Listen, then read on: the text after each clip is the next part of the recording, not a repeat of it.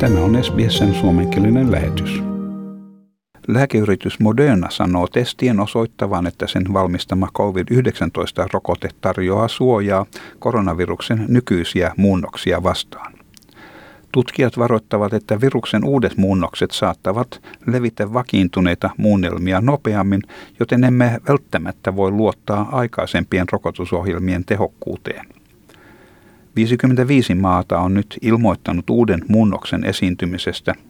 Tämä kyseinen muunnos havaittiin alun perin Britanniassa ja 23 maata on ilmoittanut alun perin Etelä-Afrikasta löydetystä muunnoksesta. Moderna kertoo testien osoittavan heidän valmistamansa rokotteen edelleen olevan tehokas Britannian muunnelmaa vastaan, mutta se ei ole yhtä tehokas uutta etelä-afrikkalaista muunnelmaa vastaan. Teksasissa sijaitsevan valtakunnallisen trooppisen lääketieteen koulun dekaani, tohtori Peter Hotes, kieltää olevansa huolestunut asian johdosta, sanoen, että ylimääräisiä rokotuksia mahdollisesti tarvitaan ja siksi säännöllinen yhteydenpito liittovaltion hallitukseen on tärkeää. I wouldn't be overly concerned. I think the vaccines are still good, are still protective, but we, uh, you know, again, this is why we need this extraordinary level of communication coming from the federal government on a frequent and regular basis. Tohtori Otees sanoo, että Modernan tutkimustulokset eivät todista, että rokote olisi tehoton, vaan tiedot osoittavat, että suojateho voisi olla hieman heikentynyt ja voimme tarvita kolmannen rokotuksen. My understanding of the Moderna findings is that the virus neutralizing antibodies to the original vaccine do cross neutralize both the UK and the South African variant, but that the level of neutralization is down around sixfold for the South African one. The, because the level of virus neutralizing antibody is still quite high, that six-fold reduction should not uh, interfere with protection, although potentially it could cause a slight reduction.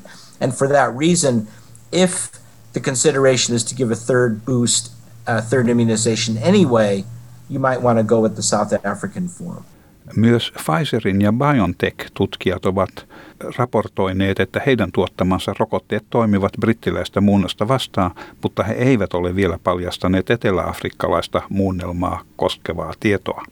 Maailmanlaajuisesti tutkijat ovat enemmän huolestuneita eteläafrikkalaisesta viruksesta, koska siinä esiintyy muista viruksista poikkeavia mutaatioita – Alustavat laboratoriokokeet osoittavat, että mutaatiot auttavat virusta välttämään sitä uhkaavia vasta-aineita, joita valmistetaan toipuneesta potilaista kerätystä veriplasmasta.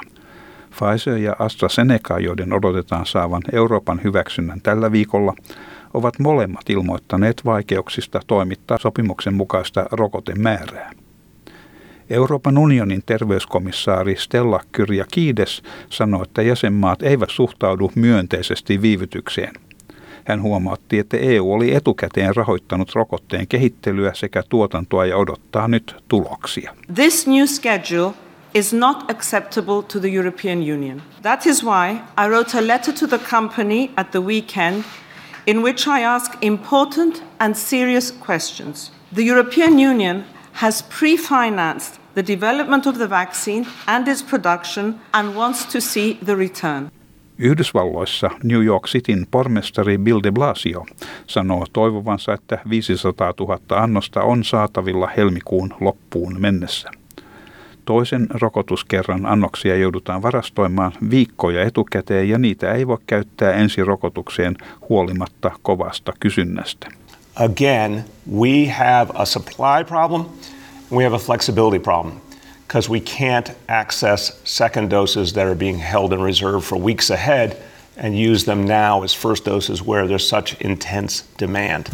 Britannian terveydenhuoltojärjestelmä on sortumisen partaalla koronavirukseen liittyvien kuolimien määrän nopeasti lähestyessä 100 000. Britannian terveydenhuoltoministeri Matt Hancock sanoi, että puutteelliset rokotetoimitukset hidastavat työtä. Of course, the rate limiting factor to this vaccination program remains supply.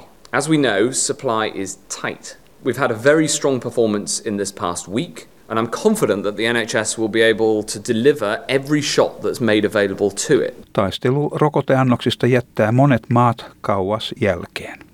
Maailman terveysjärjestön Tedros Adhanom Gebreyesus sanoi, että epäreilu rokotteiden jakelu tuottaa vakavia seurauksia maailman taloudelle.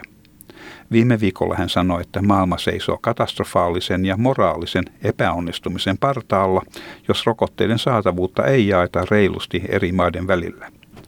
Hän sanoi, että tämä ei olisi vain moraalinen epäonnistuminen, vaan hänen sanensa mukaan rokote kansalliskiihko aiheuttaisi biljoona vahinkoja maailman taloudelle.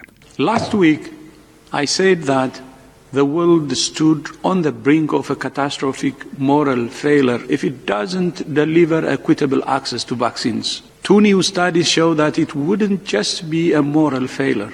It finds that vaccine nationalism could cost the global economy up to 9.2 trillion US dollars. And almost half of that, 4.5 trillion dollars, would be incurred in the wealthiest economies. Maailmanlaajuista rokotepulaa pahentaa monen vauraan maan kieltäytyminen osallistumasta WHOn COVAX-rokoteohjelmaan.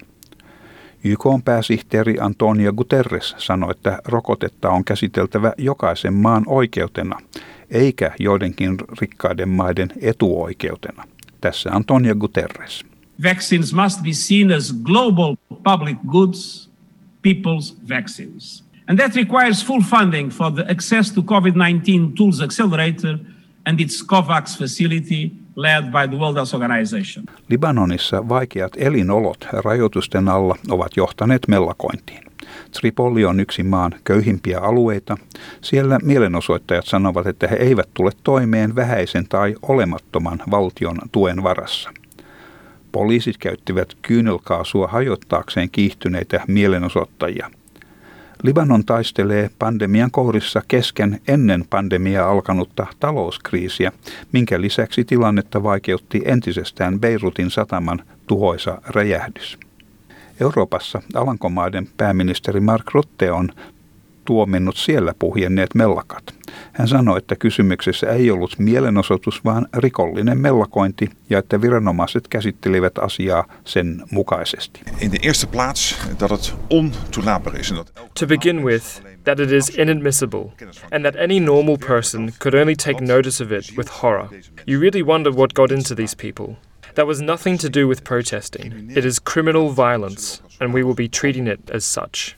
Etelä-Amerikassa Meksikon presidentti Andres Manuel López Obrador on saanut koronatartunnan kuitenkin sanoen oireitaan lieviksi. Tämä tapahtui pian uutistietojen jälkeen, että Venäjä toimittaa Meksikoon 24 miljoonaa annosta Sputnik 5-rokotetta kahden tulevan kuukauden aikana.